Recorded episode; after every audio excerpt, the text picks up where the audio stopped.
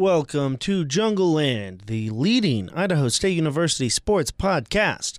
I am one of your hosts, Maclane Westbrook, and I am joined, as always, or as most times at least, by Gage Westbrook. Hello. And you know what, Gage? Uh, it's been a couple days now since Idaho State's home opener. Uh, we've had some time to marinate in it and feel, uh, fe- f- kind of get a feel for how that how the game went. You know, we're, emotions are gone. Um, so now we, we, we just kind of we can kind of accept how the game went, and we can just kind of evaluate the performance uh, objectively without the the stain of, of emotion and subjective um, subjective thoughts. This one kind of this one kind of bites, huh? Uh, I I mean, I would have loved to get a big win in the renovated Holt Arena, which looked phenomenal. Um, but I, I kind of expected UNI as a perennial, perennially perennially good FCS squad. You know, always in playoff contention. Yeah, so. six to seven wins a year, maybe more. Uh, they're usually, if not always, in the playoffs. Uh, so we we talked about it yesterday. I mentioned that I read that Northern Iowa is always a good measuring stick for Big Sky teams, and if this game was the the measuring stick, then to show us how far away Idaho State is from competing uh, on a on a uh, continuous, Consistent. consistent basis, um, we're we're pretty far. We're pretty far away from that. Yeah, and you know, you see it in the game. Um, there are a lot of moments I felt like watching when you know we looked a little lost out there, especially on the defensive side. Um, you know, we did have some, we did make some plays. There were there were a couple big plays on defense and offense. Uh, unfortunately, just weren't able to capitalize, weren't able to turn out those plays consistently, and it just was a bit of a mess for the Bengals. Yeah, you know, we we try to stay optimistic on the show. Obviously, we we know kind of the state of this program and where it's at, so we're not expecting necessarily uh, immediate success, complete turnaround, and, and Cinderella story. Even though my my score predictions the last few weeks may may imply that, um, but we do know kind of where this team is at. This isn't necessarily a shock, not what we hoped for, of course, but we're not necessarily surprised by it, and I mean that I know that sounds negative when I say it like that, but I don't I don't mean it negatively. But you know, it I can't help but but I had flashbacks, Gage, sitting in Holt Arena, the newly renovated seats, the the student section was great. Um, honestly, uh, I think I think uh, the game attendance officially was was 7,000 tickets and then like the actual turnstile attendance was closer to 5 5500 or something like that. It looked like we had a pretty okay crowd on hand on Holt Arena in Holt Arena on Saturday. And then on a positive note, most people including the student section stayed late into the fourth quarter. Uh, and the game was decided well before that point. So the fact that there were that many people there, maybe they were there to see the new team with Hawkins, maybe they were there to see the new renovations at Holt, but a decent amount of people showed up and they, for the most part, stayed pretty late into the game. Uh, usually, uh, if you see a score like that, you might get uh, might get fans piling out at halftime. But I think everyone, the, the atmosphere before the game was good. I think everyone was excited for football season to be back at Holt. But I got to be honest, Gage, watching that game on Saturday, uh, there was a couple times where I was getting some nasty flashbacks to last year's home opener against Central Arkansas. And in a lot of ways, the game played out kind of like that. Mm-hmm. And you know, it's it was what was expected. It's, I mean, just from the perspective of having won two games combined in the last two seasons, your program is going to struggle out of the gate. They're not going to turn it around immediately. I mean, we don't have Deion Sanders walking through that door. You know, Coach Prime isn't going to be, you know, bringing in five-star transfers to play for Idaho State. So it's it's a part of the process, and you know, just like Joel Embiid, you have to trust the process. Um, You're trying to cram in as many sports references as you can, I see. of yeah, I mean, what is sports talk but just repeating the same talking points that everybody else has? Of course, of But- course. You gotta, you have to trust that, you know, this is the starting off point, and things can only get better from here.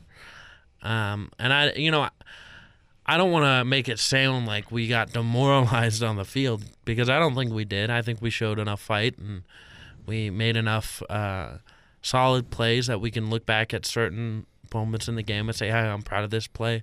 I'm proud of the way we we fought here." Um, but there were a lot more instances where we didn't know or we didn't make that play. So, it, again, it's just it's it's a bit of a reality setting in that this is going to be a long season and this is going to be a long rebuild.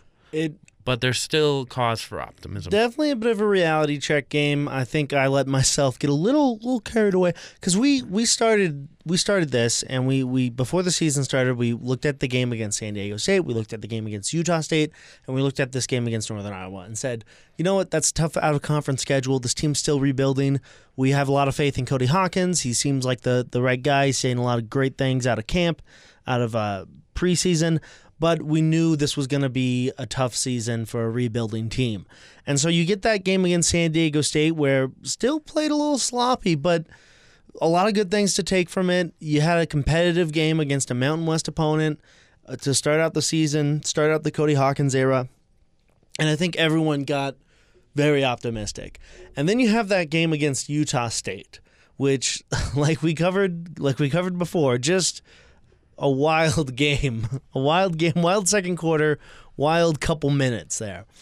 So you're almost at, that point. It's kind of hard to tell what to make of this team because they they have some bad moments, but they also have had those good moments against San Diego State.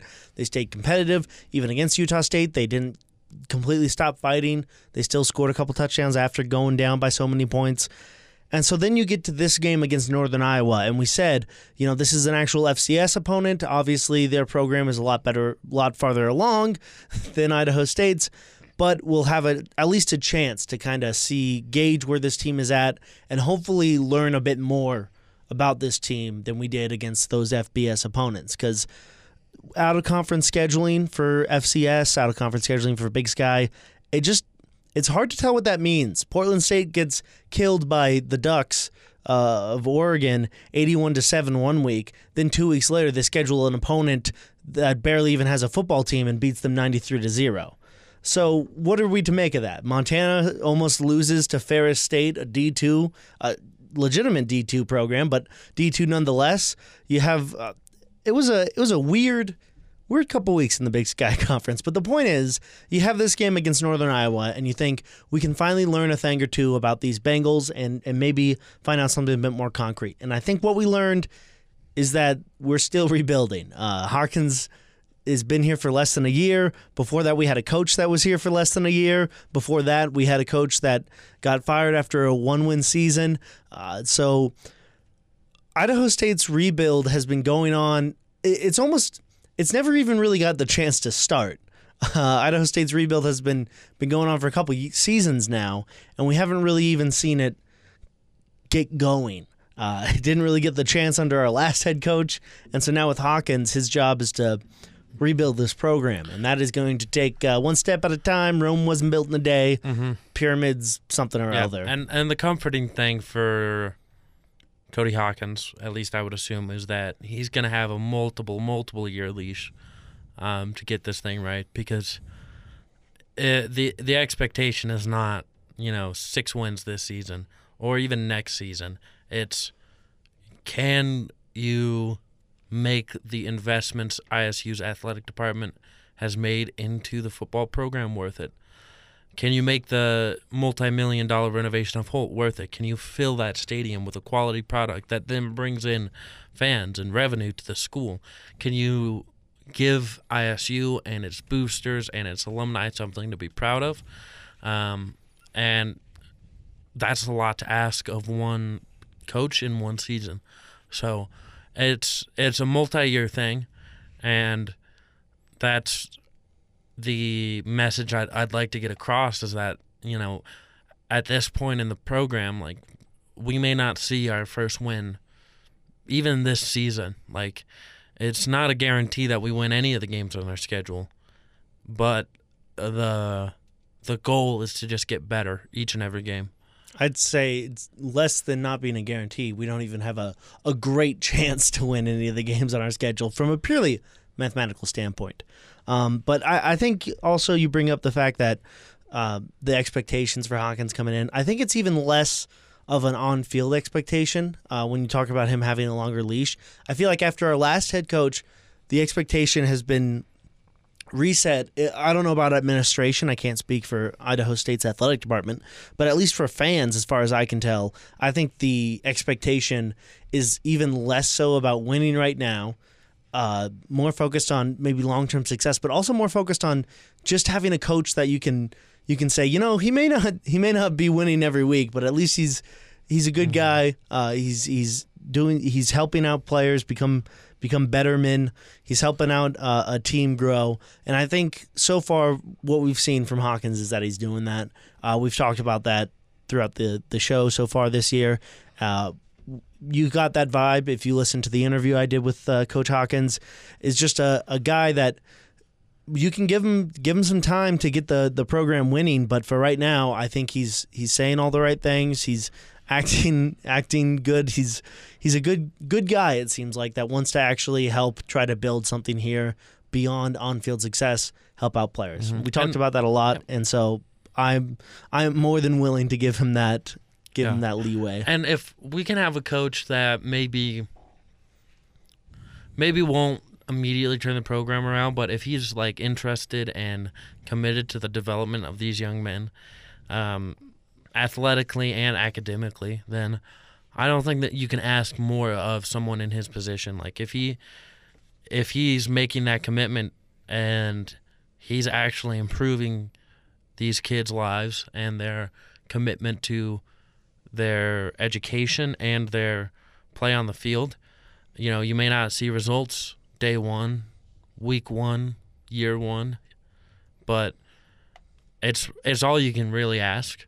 And so while watching the game on the TV um, and watching the uh, the Bengals lose big again in Holt Arena, um, you think, well, it can't get any worse than this. But the hope and I I believe the trajectory of the program is that it is getting better. We are putting more and more resources into this. There's a concerted effort to get better. That's why we hired a young, offensive minded head coach. Well, we just had the grand reopening of uh, Holt Arena. Yeah, and and that's I think the um, the progress to get Holt Arena to be a 21st century stadium, and we brought in a coach who is a 21st century coach. You know, not born in the 21st century, but has the philosophy philosophy of hey, I want to throw this ball I want to score points.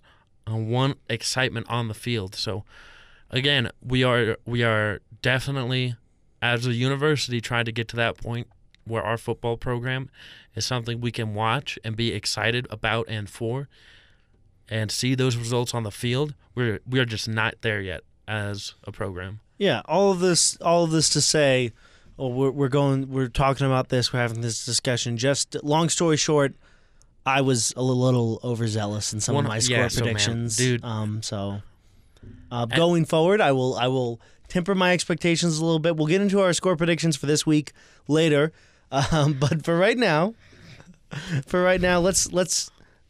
I know I know you might not want to, but let's talk about the Northern Iowa game a little bit. I am taking bets right now about Maclane's score prediction.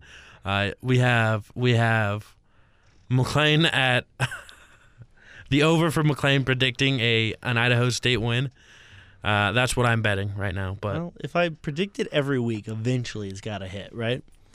But uh, speaking of Idaho State wins, the Idaho State loss on Saturday against Northern Iowa, and so uh, last week when we when we did our preview episode about this game, we had uh, Weber State Weekly, the podcast. I think they responded to us on Twitter, and they said. Uh, because Weber State just played Northern Iowa the week before, as we talked about, and Weber State uh, they go down in that game, they they tie it up, and eventually they kind of just steamroll over Northern Iowa a little bit in the second half to win uh, without allowing a, another another score by by uh, the Panthers.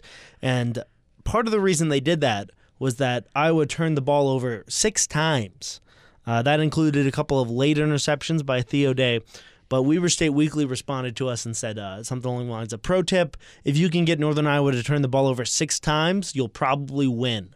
Uh, unfortunately, we did not get Northern Iowa to turn the ball over any times. Yep. Actually, they Lost the turnover battle two to nothing. that is just that's just good football from Northern Right. Iowa. That is just clean football. Hard to do something about that. Didn't make a lot of mistakes, UNI. Uh, and, and Theo Day went from throwing a few interceptions, a couple fumbles, getting sacked, to 29 of 39, 29 completions, 39 attempts, 388 yards, two touchdowns, zero interceptions. He was looking like a Heisman candidate out there. He was looking like Kurt Warner back in for, for Northern Iowa. for FCS, I believe it's the Walter Payton Award. I believe you are correct. Um, and so, in addition to that impressive passing attack, Northern Iowa also had a pretty good looking run game. Uh, they ended up uh, having 39 run attempts uh, with 139 yards uh, and three touchdowns on the ground.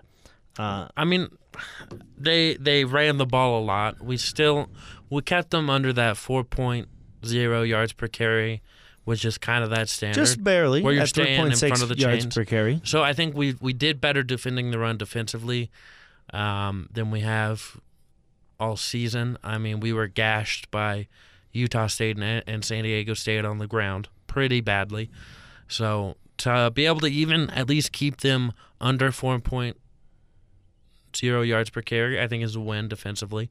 Um, we allowed Theo Day to be the highest efficiency, best passer against us all for these first three games. That was the weirdest part about this game. It was it was I I, uh, I actually spoke with Joey Dubois about this game, and he said it was a weird game uh, for ISU. But the weirdest part about this game was that I mean, outside of that second quarter against Utah State, this game so far was the I think the worst ISU has looked so far this season, and so we looked better against San Diego State, and in parts of the Utah State game looked better against them. We scored 28 points against both of those. We only managed 17 points against Northern Iowa at home. Um, and so I'm not saying the team's getting worse as the season's going on, but it is interesting to see week to week how how things can change. Um, opponents uh, are different every week, and so just just noting that uh, it's fascinating to see how this team is doing week to week. I think I'd like to think as the season goes on, we're going to get better. Uh, common sense would dictate that, but so far we haven't necessarily seen that in some ways. Yeah, Um, and uh, I think some of that is has got to be a, just part of the mental game. Having to start your season with three very very tough opponents, two opponents where you're given no chance to win, and then a an FCS playoff contender. It's not gonna be the smoothest sailing, and I wonder I wonder what this ISU team would look like with a couple of wins under their belt. Uh, if they can play with that confidence and that energy, knowing, hey, we can go out there, we can win football games. It's not that hard, or it's not not that it's not hard to win, but it's we know that we have it within ourselves to be able to go out there and impose our will on another team. That's And- great. Great foreshadowing for the week's preview of Northern Colorado. Uh, we'll we'll see how that goes. Um, but well, I wanted to kind of talk about um, how the the flow of this game went because for the first ten minutes or so of game time, no scores, uh, zero zero on the board. Idaho State does some good things on offense. UNI does some good things on offense, but it's not until late in the first quarter that Northern Iowa gets their first touchdown. Then they get the ball back, and on a 53 yard touchdown pass, Theo Day hits Sam Schnee uh, to go up 14 to 0. And then uh, Thomas Kopcho hits a 49 yard field goal uh, to make it 14 to 3. I got to be honest. When I saw ISU lining up to kick the field goal from the 50 yard line almost, It has been a very, very long time since I saw an ISU kicker I felt confident in. I was not expecting them to hit that. I And I, I don't know what it is about the goalposts and Holt. They're like they're tall and they reach to the ceiling and they don't have a. There's no there's no bottom. They're, they're attached to the ceiling. I think it just makes kicking weird for I've kickers. Seen, I've seen plenty of field goals in Holt that I would have sworn were good that ended up not not But- being not going through the uprights. a, a 49 yard field goal for ISU is something I have not seen or prognosticated in a while. So I think that's the longest field goal I've seen hit by anyone in uh, in Holt. So they hit Thomas Copcho. That was that was one of the, the big highlights for ISU. I think was hitting that 49 yard field goal. Um, so we're down 14 to three at that point into the second quarter. Uh, UNI hits a couple of field goals, one from 47 yards out to go up 20 to three, and then another Theo Day touchdown pass to Sam Schnee to go up 27 to three at halftime. And so again, game basically over at half. Still a decent number of fans stuck around, and and obviously you like to see that. I think a lot of people probably were just curious to see what kind of fight was left in the the Bengals team. Maybe people were enjoying uh, the new arena or checking out the offense, or maybe people were just um, more likely to to stay longer in Holt because the seats were a little bit more comfortable. That could have something to do with it. So uh, in the second half, UNI hits another field goal. And then that's when Hunter Hayes comes in at quarterback, taking over for Jordan Cook. Uh, Cook, as a matter of fact, went 23 for 35, 249 yards. He did have an interception, but Hayes comes in, and the team basically marches down the field, and Aiden Taylor has, a, I think it was a direct snap to him, but he, he uh, runs it in for a touchdown from the one yard line. UNI scores another touchdown in the fourth quarter, and then uh, late in the game, uh, game's out of reach at that point. It's 41 10. But Hunter Hayes throws this beautiful touchdown pass that Michael Sholikoff catches over a defender in the in the corner of the end zone. Um, and again, I just I, I love seeing Sholikoff get some uh, attention and get a touchdown because I, I do think he could be an incredible weapon for uh, this this um, this Bengals team. So I, I'm I'm very excited about that. Uh, so, but but I think the main thing to focus on here is that so Cook plays. I think he plays pretty good at the beginning of the game. He gets a little rattled. Rattled. He has an interception. Uh, still puts up 249 yards. Throws the ball 35 times. Uh, the Bengals don't actually have a a designated a running back run play the entire first half. So we're sticking I- to the throwing game. I will say, I you know, watching the highlights of the game, there were a couple, a couple of Cook throws that were in the hands of a Bengal receiver, yeah. and it, they just fell, or they just dropped it, and it was in the end zone. There were a couple of throws like that, where it's like, if if we could have converted on even a couple of those, I mean, we could be talking about a different game. Um, you know, obviously, we didn't, so that's still like, but just just closing out and taking advantage of opportunities to score is something that as a team we have to get better at. Yeah, and I think that a big part of that is the quarterback position, uh, regardless of how of if those passes are dropped by some of the receivers. Um, I, I think uh, just the way the game is, the way fans watch the game, the way college football is, everything comes down to the quarterback as it as it is.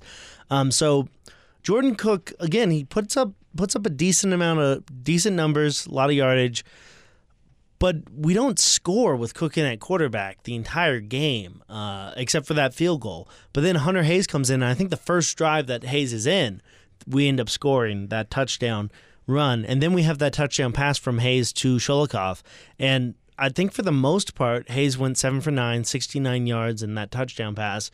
I think for the most part, he looked a lot more confident under under center or behind the line there in the pocket than uh, Cook did, and I think there was that was kind of the that was kind of the energy you got it from the fans. A lot of people kind of kind of chanting Hayes' name. You saw some people on Twitter talking about maybe put in Hayes instead of Cook, and and so I think definitely this week the quarterback position is up for conversation, and we talked about this because.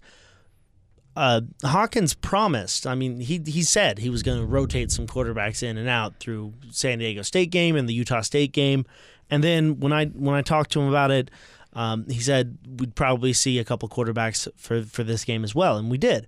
We saw Cook, and then the team ends up struggling um, on offense, and we end up seeing Hayes, and the team suddenly does a little bit better. We score a couple of touchdowns in the second half with Hayes in at quarterback.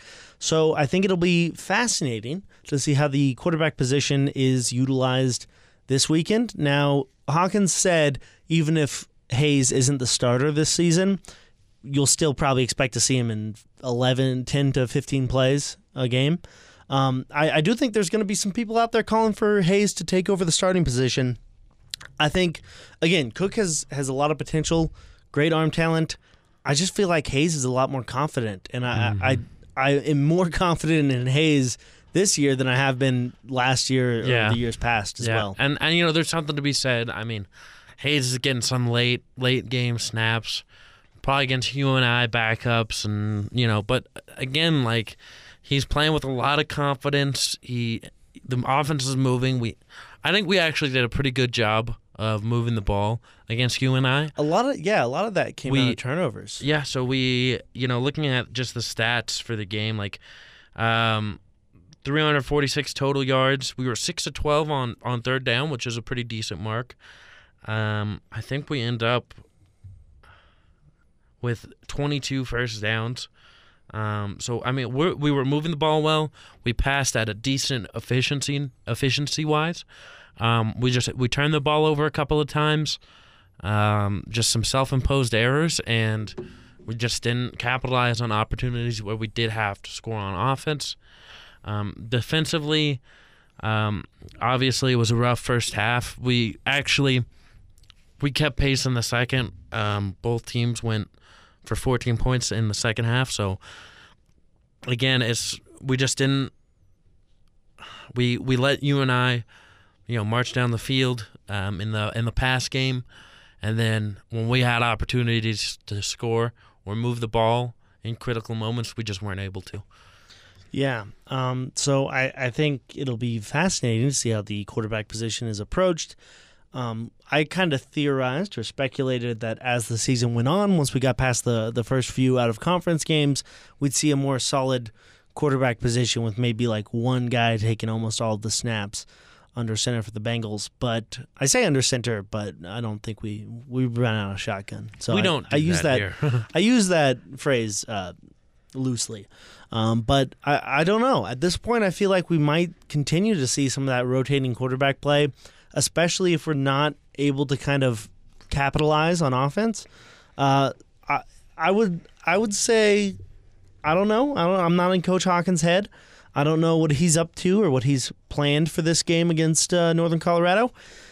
But I would expect to see both quarterbacks in again. Um, yeah, and I think you know obviously Hunter Hayes has been here for several seasons. Um, you know, and he's he's been through a couple different regimes. Um, and you know he's obviously dedicated, loyal to Idaho State. Uh, Jordan, you know he he's Coach Hawkins' guy. He's the guy uh, Cody brought in to play quarterback in his offense. So I think he's probably going to be leaning to Cook, um, just because he wants he he wants Cook as his guy this season, but also moving forward. Um, so giving whichever whichever quarterback he chooses, I hope he makes a decision and then goes with it for the rest of the season because that'll set us up maybe not for the most success in the present, but we already know we're not going to have that much success currently. I think in the future, next season, the season after that, um, getting quarterbacks reps to develop them, make them more comfortable, you know, see more defensive looks and be able to slow the game down for them and be able to move through their progressions. I, I'd like to see whatever decision coach makes, write it out. So, yeah, I think well, if you if you say Hunter Hayes looks more comfortable back there, or if he looks better than Cook, that's due to that experience. And the only way for Cook to get more experience is, of course, to be taking those snaps at quarterback. Um, I I still say you're probably going to end up seeing both of these guys quite a bit for probably the rest of the season. Um, but I do think Hawkins has a lot of confidence in Cook uh, going forward. It'll be fascinating to see how that works out next year with David Harsin coming into the program. Um, but quarterback position, everyone always talks about it. Um, so that'll be that'll be great to see. Uh, on the receiving side of things, though, I think uh, that was that was something something looking at the stat sheet, I feel good about our, our receivers. We have uh, Chaden James. Chaden James is, might be a problem this season. He did have a, a fumble, but eight receptions, 121 yards, uh, with a long of 24. So he's just uh, he just works in the in the Bengals system with the perimeter passing they're doing. He's able to just kind of to get lost in some of the mm-hmm. coverages that defenses are, are pulling out against the Bengals and, and go for a lot of yards. Yeah, and you know he may play for the Bengals, but he's a dog. He's a dog. Uh, Christian Fredrickson, obviously, he caught. Uh, he had 65 yards uh, receiving on five catches on Saturday.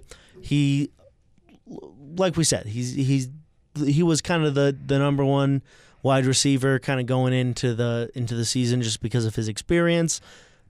Big guy. He's just good. He, he's just naturally gifted at that. Same thing with Michael Shulikov.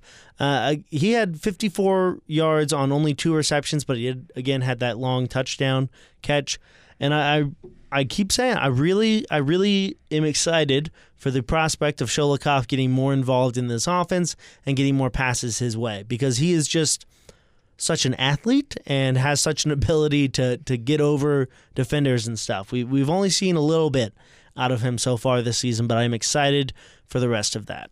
Um, and so with that, I think we can kind of put a pin on this uh, UNI game, unless you want to talk about this uh, 41 to 17 loss anymore. Gage. I do not, but I, I would like to just. Um, take a quick look at some of our, our team stats. Uh, you know, three games into the season, we're about a quarter of the way through. Um, you know, obviously, we're running two quarterbacks primarily. Uh, Jordan Cook has uh, 62 completions on 107 attempts, uh, while Hunter Hayes has 30 completions on 47 attempts. So Hayes has taken about roughly half the quarterback, you know, attempts. Um, Doesn't seem like it. Yeah. Well, I you know he he's running the ball a little bit more. He's actually mm, that's right. Um, he's t- Hunter Hayes is tied with uh, Raiden Hunter for actual carries, and he is he's running the ball um, pretty well for 51 yards. But uh, Jordan Cook, 611 yards to Hunter Hayes, who only has 328. Hunter Hayes has a higher completion percentage, higher average yards per throw, um, and has thrown four touchdowns to one interception. Jordan Cook has two touchdowns to four interceptions. Uh, Cook has been sacked seven times. Hunter Hayes has only been sacked twice, though I think that's more due to him having less dropbacks total than Cook. Um, rushing the ball, honestly, there's just not a lot here. Uh, our running backs um, have combined for.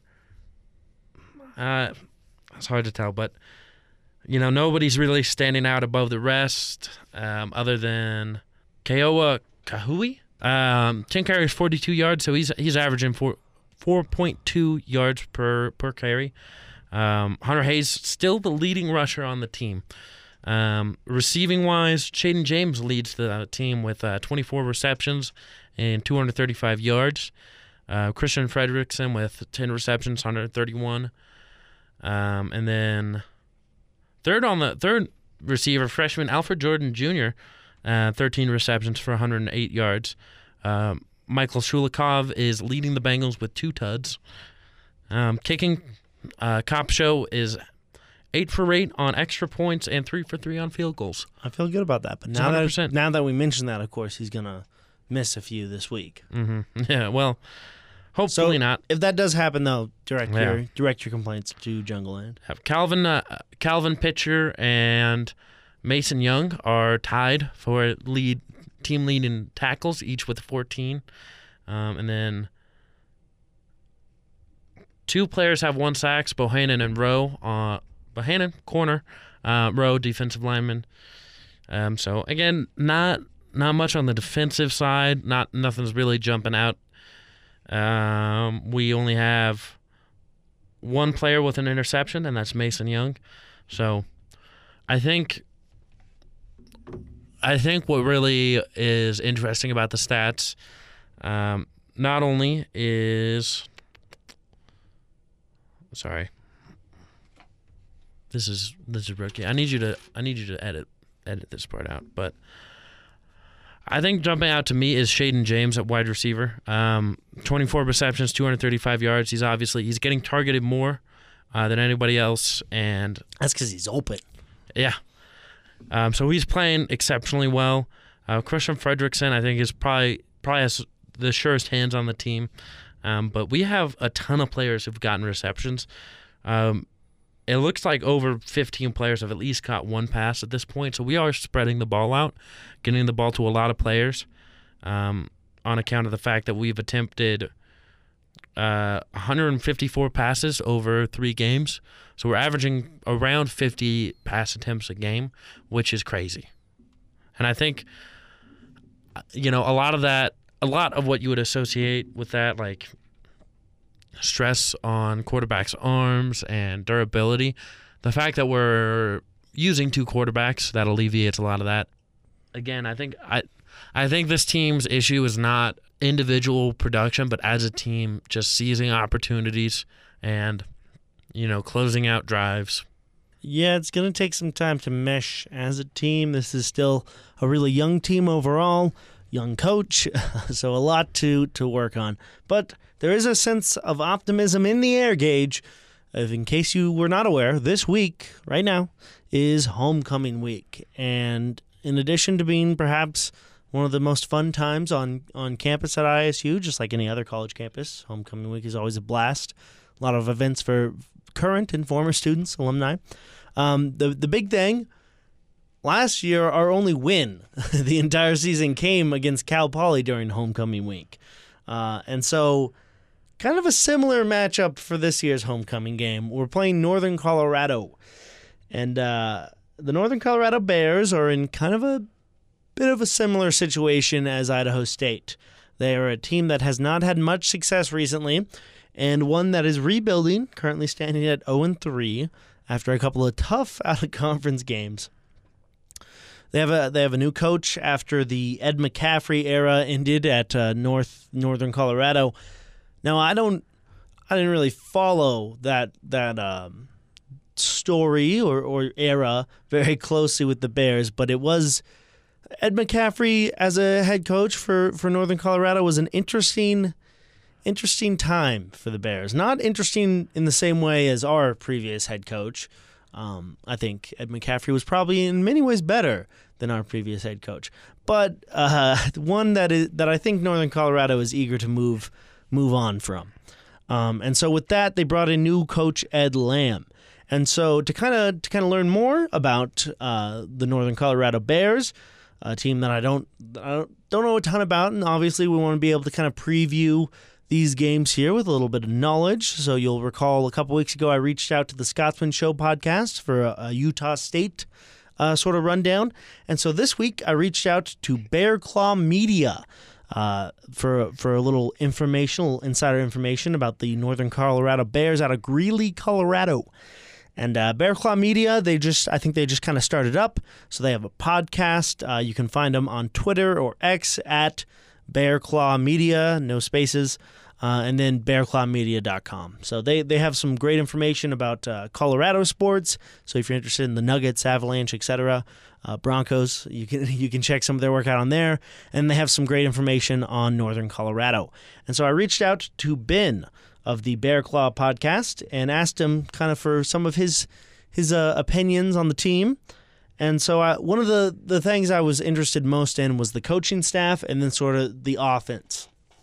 And he, he said uh, Ed Lamb is the man for the job, but is a tough turnaround, a tougher turnaround than uh, Ed Lamb might have expected. I think he wanted to see more progress by now, but a tough schedule uh, took us out of the Abilene Christian game. Uh, the Bears lost Abilene Christian week one. Uh, Ed Lamb is a players coach and lets players lead practices and end of uh, lets players lead breakdowns and end of practice. He also lifts with the team every day, uh, which is a, a, cool thing to see. I think in a, in a lot of ways. Um, and this is kind of an easy comparison to make just because of the recent successes or lack thereof of the programs. But I think in a lot of ways right now, Northern Colorado kind of parallels Idaho State. Uh, you have the have a new coach come in trying to rebuild this team, and he seems to be the guy for the job, but it's going to take some work. So when it comes to the offense, uh, Blair Peterson is the Bears' offensive coordinator, and Ben of Bear Claw Media said that he coached Zach Wilson at BYU and he helped Southern Utah increase their offensive production.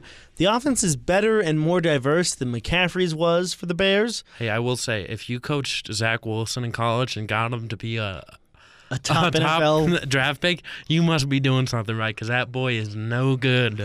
Whoa, huge, huge slam on on the QB one for the New York Jets. well, Okay. QB one asterisk. The offense is better and more diverse than it was with Ed McCaffrey, but putting points on the board. Uh, actually, the offensive coordinator for Northern Colorado under Ed McCaffrey was his son, Max McCaffrey, and the quarterback was his other son, Dylan McCaffrey. So there were other concerns with the McCaffrey era about some nepotism going on. Yeah, it was Christian the team mascot? Like, I don't know. I don't know if he had much of a hand in that. I think he was busy. Um, but putting points on the board for the Bears against tough opponents hasn't really happened outside of the second half of the Wazoo game. So last week, the Bears get a little bit steamrolled by Washington State, and then they put up a few touchdowns very late in the game against some Washington uh, State uh, backups. So something something positive there for the Bears, uh, but still not not a fantastic. Much like ISU, I- I think ISU actually might have had a bit better of an out of conference uh, outing this season than Northern Colorado did. So for defensive coordinator, uh, the Bears have Preston Hadley, and uh, we're told that uh, this is this is a direct quote. Ben of Bear Claw Media says, and I quote, "He's a dog." He said, okay, all right, he's just a dog for real. Hadley uh, gets uh, kids tutored up and motivates them. He's a great defensive coach and has gotten a lot of players better. If you look at the scores, it's mainly not getting outclassed, but just a breakdown of assignment. And I do. Would you say that's that's a similar to, to some of ISU's defense? Yeah, so I, rarely, rarely are ISU defenders getting beat, and you know this is just from watching a couple of the games, um, and not getting a, a full, full like twenty-two player view of it. Um, I think rarely do the Bengals get beat one on one. It's rather a breakdown of coverage or a breakdown of assignment where uh, a player didn't fully didn't know where his zone was or didn't know what portion of the field he was covering or switched onto a offensive player he wasn't supposed to. And those are things that are coachable. Those are the mistakes you'd rather see than just getting completely blown getting your doors blown off because you're not athletic enough you're not fast enough. That is not the Bengals issue on defense. So i think similar situation where they have players who can be successful it's just getting them to that point schematically where they understand what their assignments are and where they need to be on the field at any given point. All right, and so then I also I asked um, Ben what what do Northern Colorado fans kind of expect from Ed Lamb, and what do they expect the next couple seasons to look to look like for the Bears? Uh, and he said something that that reminded me a lot of Hawkins. He said they don't really know quite what to expect. It's tough to be three and zero, but Ed Lamb is wholesome and has shown a team has improved week to week. Um, not sure if there's enough stars on UNC to be competitive with top teams uh, currently, but uh, Lamb makes each kid a lot better and stronger, and the Bears are looking to be consistently at 500. Uh, so a 500 team in the next few years, and that, I feel like that's very similar to what we kind of expect out of Hawkins. Is that not immediate success, but definitely a good good guy, a player's coach, uh, someone who can help uh, young young football players not only be better at football but be better at being young men. Um, and hopefully the Bengals can at least be consistently competitive. So uh, again, a lot of similarities between us and Northern Colorado. Now on the offense, uh, starting for the Bears at quarterback is Jacob Sirmon. Um, and Sirmon, uh, according to Bear Claw Media, he's uh, he's kind of a kind of a gritty player, never gives up, and commits himself to limiting turnovers. He has a lot of uh, good arm strength and placement of the ball. And then running backs found a lot of success last week against Washington State uh, with a with a rare 100 yard rusher. And then the Bears have a lot of depth at tight end and wide receiver. However, again, just like uh, Idaho State, the offensive line is inconsistent. Uh, so wide receivers take their time kind of getting open, and then uh, that doesn't help uh, UNC's quarterback Jacob Sirmon, who doesn't usually have enough time to wait for those quarterback for those receivers to get open. And I think I think an advantage of playing a a more West Coast style of offense where you're getting the ball out quickly is you really mask deficiencies on the offensive line um, when you're able to get that ball out. Uh, so either the throw is there or you throw it away. Um, and I think you know we've been sacked nine. We've we've had nine sacks, so average about three a game, um, which on paper you'd think would be a little bit more playing against F- FBS opponents and against UNI, but I think we've we've limited some of the ways our offensive line could have uh, hurt, hurt hurt or harmed the team. Um, in that same vein, there have been a lot of hurried and rushed throws that led to, you know, incompletions or interceptions. So, yeah. So on defense, um, the secondary is good at man coverage for Northern Colorado, and players at all positions are, are able to force turnovers. However, um, they have trouble getting pressure on the quarterback. And so these are things that I think are, are positives for, for ISU. If you're going up against this Bears defense that maybe hasn't been able to get pressure on the quarterback. Now, admittedly, um, that is, again is against a, a, tougher schedule or tougher opponents than ISU is. Uh, like we've said, the offensive line for, for the Bengals has not been the best. Yeah, uh, and that's been a, been true for a while now. Yeah, and if they're if they're going to be playing man, if that's what they're best at, and that's what they're going to be going to, um, on the Bengals side, what they really are going to want to do is bring in a lot of different personnel packages and try to find the mismatch mismatches. Try to find that linebacker on a receiver or linebacker on a tight end. Uh, Well, linebacker on our one tight end. Um, or a linebacker on a running back. Just try to find those mismatches where you think, hey, I can exploit this one on one right now. Maybe Chaden James is against their number three corner instead of their number one corner. So again, um, I think a lot of motion, a lot of a lot of uh, pre-snap at the line adjustments. Um, if Coach Hawkins trusts his quarterbacks to make those kinds of adjustments, would go a long way in helping the Bengals succeed. Yeah, uh, and then wrapping up, um, so names to kind of watch out for on uh, Northern Colorado side. On offense, you've got quarterback Jacob Sirmon, which we talked about, wide receiver Jamari Robertson, and running back David Afari. So on defense, look out for defensive backs Tazell Lewis and Taiwan Harris, and then defensive lineman Christian Wren. Um, and so, in my evaluation of this game, Gage, my very limited sort of knowledge of Northern Colorado football, I think this is going to be. I think this, obviously, we talked about this before the season. Homecoming, you're playing against Northern Colorado, a team very similar in, in in talent where they're at right now as a football team. I think this is perhaps Idaho State's best shot at getting a win this year. It is Um, without a doubt our most winnable game. absolutely maybe against Portland State, uh, but we'll see. Um, but I, I think this is a very evenly matched game. Um, I think Idaho State's looking at this game and thinking, okay, we, we have a shot at getting a win here. And I think Northern Colorado is looking at this game and thinking, okay, we got a shot at getting a win here, upsetting uh, the Bengals for their homecoming.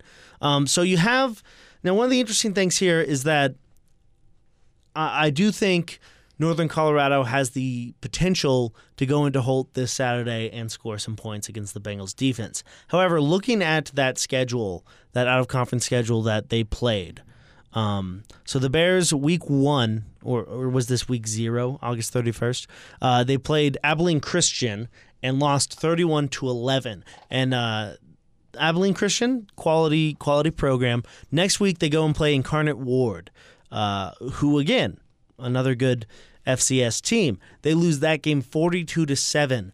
Uh, the most points they put up is against that loss to number 23 ranked Washington State. Uh, they lose 64 to 21. Um, so the Bengals put up 28 points against San Diego State, 28 points against Utah State, and then 17 against Northern Iowa. And the Bears only managed to cross to score more than 17 once against Washington State. Um, so as as I gathered, Bears fans were kind of kind of happy about being able to put up three touchdowns against the Cougars, but it does kind of come with a bit of an asterisk saying those were those were late scores, um, but still better than not scoring uh, late. So I, I don't know if I don't know how much confidence I put in Northern Colorado's offense. Um, obviously, a tough out of conference schedule, just like ISU has had. But ISU has been able to score a lot more points than uh, Northern Colorado has so far. Um, from the defensive side of things, I don't think. let me let me just say, I don't think this is going to be a, a low scoring game. I think this is probably going to be a high scoring game. And if you look back to that game against Cal Poly last year for homecoming, Idaho State ends up winning 40 to 31 in a game that probably shouldn't have been quite that close. Um, but I would expect this game to be very similar to that. I'm going to say it's going to be high scoring, probably going to stay fairly close. It's going to be, I think it's going to be sloppy though. Um, so so last year, Cal Poly Spencer Brasch threw for 394 yards against Idaho State, four touchdowns, and then four interceptions.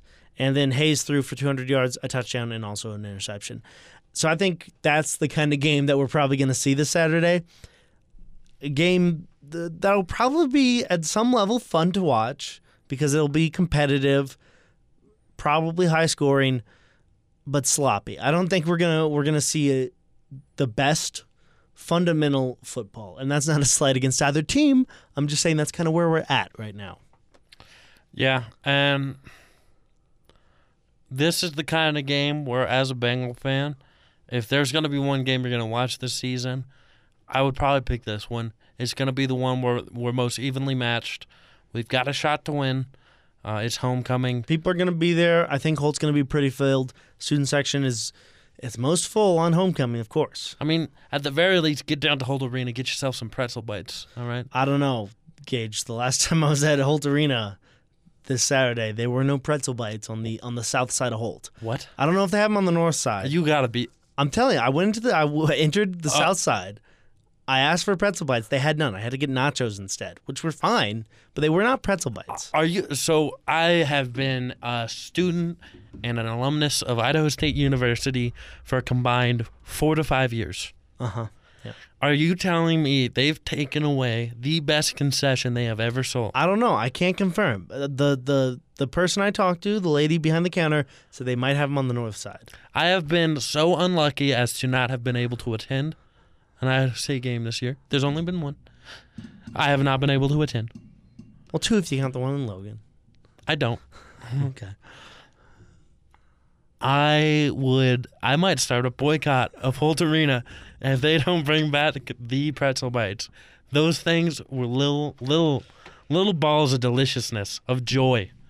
All right. I will make a note. Maybe a little it. nacho cheese. I will Are make you a note kidding of it me? Are you kidding me? All right. I will not stand for this. I'm si- I'm actually si- seated, seated right now. Seated. That's that's great. Well, you know, I I have contact with Pauline and and Coach Hawkins. I'll see what I can do, Gage. I need to go straight to the top. Give me Satterlee. okay. Uh, well, with Gage's uh, crusade for pretzel bites out of the way, I think it's time to do the score prediction for this game. Gage, would you like to go first? No. Okay. So, Gage, now just doing the math here so these first three out of conference games for Idaho State at the beginning of the season, we were not expecting them to win. Then you get that close game against San Diego State, and that kind of changes things. Because if you'll recall, my score prediction for that San Diego State game, I had San Diego State winning by a couple of scores. I still had it fairly close, I think, but first off, you gave four score predictions. I did give four score predictions. I'm pretty which, sure your fourth and the one you rolled with, you had Idaho State winning. Did you? No, not? no, I, I, I did not actually predict Idaho State winning that game. However, once I saw San Diego State, uh, or once I saw ISU stay competitive with San Diego State throughout the entire game, I got a little over optimistic, and then I predicted that they would beat Utah State, and then I predicted that they would beat University of Northern Iowa. And so now that we have a much better perspective on where this team is and how far away they're competing, I think at this point I've chosen them to win two weeks in a row, and so I've got to stop choosing the Bengals to win um, because it just it's just not. It, they're just not in the position where they can expect to win every game, or, or even when most games, or even when a, a, a decent amount of games. So I have to stop selecting the Bengals to win. But this week is not the week that I stop selecting the Bengals to win. I get the Bengals win 38 28.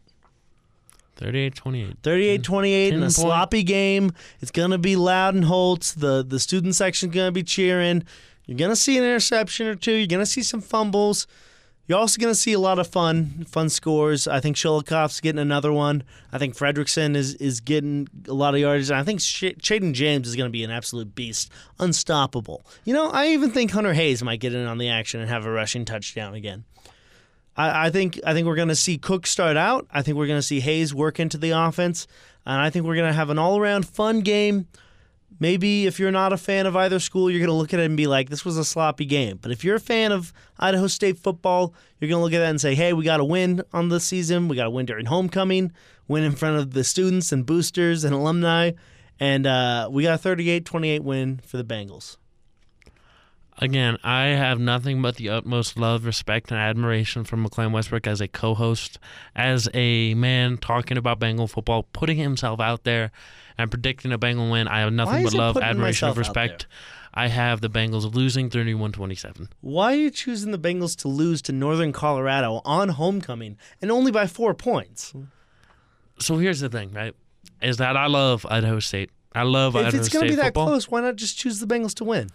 I enjoy the fact that right now I'm pretty sure I'm 3 and 0 and you're 1 and 2 on the season. On predicting winners, but that's just because I keep keep uh, saying ISU is going to win. Well, I just think it'll be nice to look back at the season and say, I told you so. Now I, I understand that I am putting my credibility here at risk a little bit by by keeping by by keeping keep on selecting the Bengals, but I, I can't not I can't not pick the Bengals to win this one.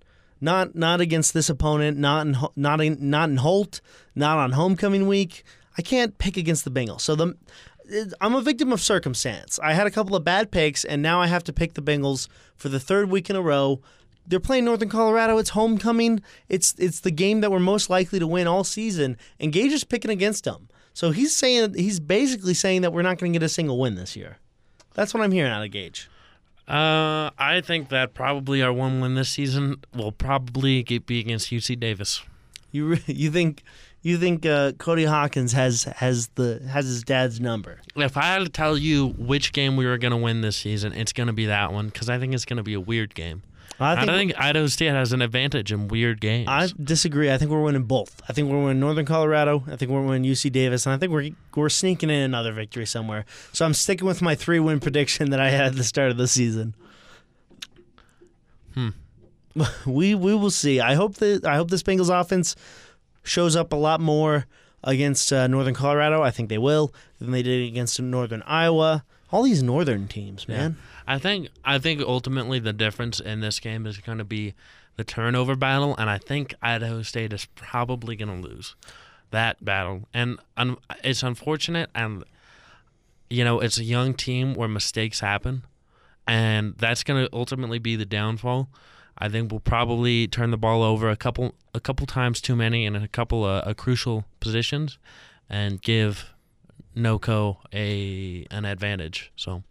I, I'm gonna say this. I uh, I, I mean this with the mo- utmost respect and admiration and appreciation to the Bear Claw Media, Bear Claw Media podcast for giving us their, their takes. I mean this with the utmost uh, respect for Northern Colorado. I think you're giving a little too much credit to the to this Northern Colorado team because I don't think. Again, I think this is a fairly evenly even matchup here, and I think it's uh the Bengals' best shot at winning. So I'm predicting Hoco, we beat NoCo, and go on to.